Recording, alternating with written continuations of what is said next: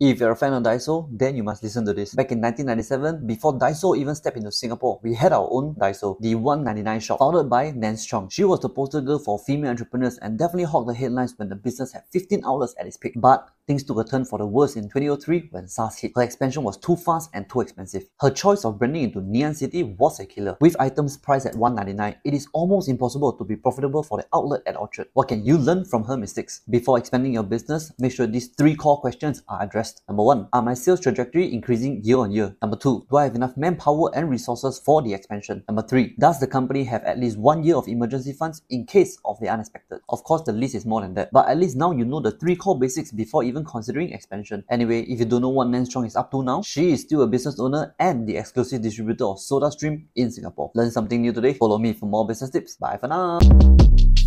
Shortcast Club.